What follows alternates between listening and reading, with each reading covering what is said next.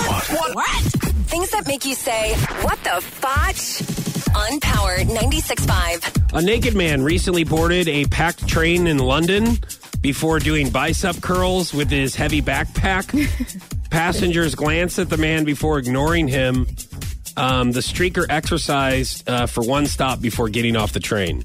Let me So- tell you something. This this guy clearly did not get enough attention when he was younger. Now, you have talked about bad naked before. This would be a bad naked. Any kind of exercising. Yeah. So It's there's bad good naked. okay, which you guys can use your imagination, and then Yeah. there's bad naked, which would be like cutting your toenails or doing jumping jacks, you know, or box jumps Or bicep curls.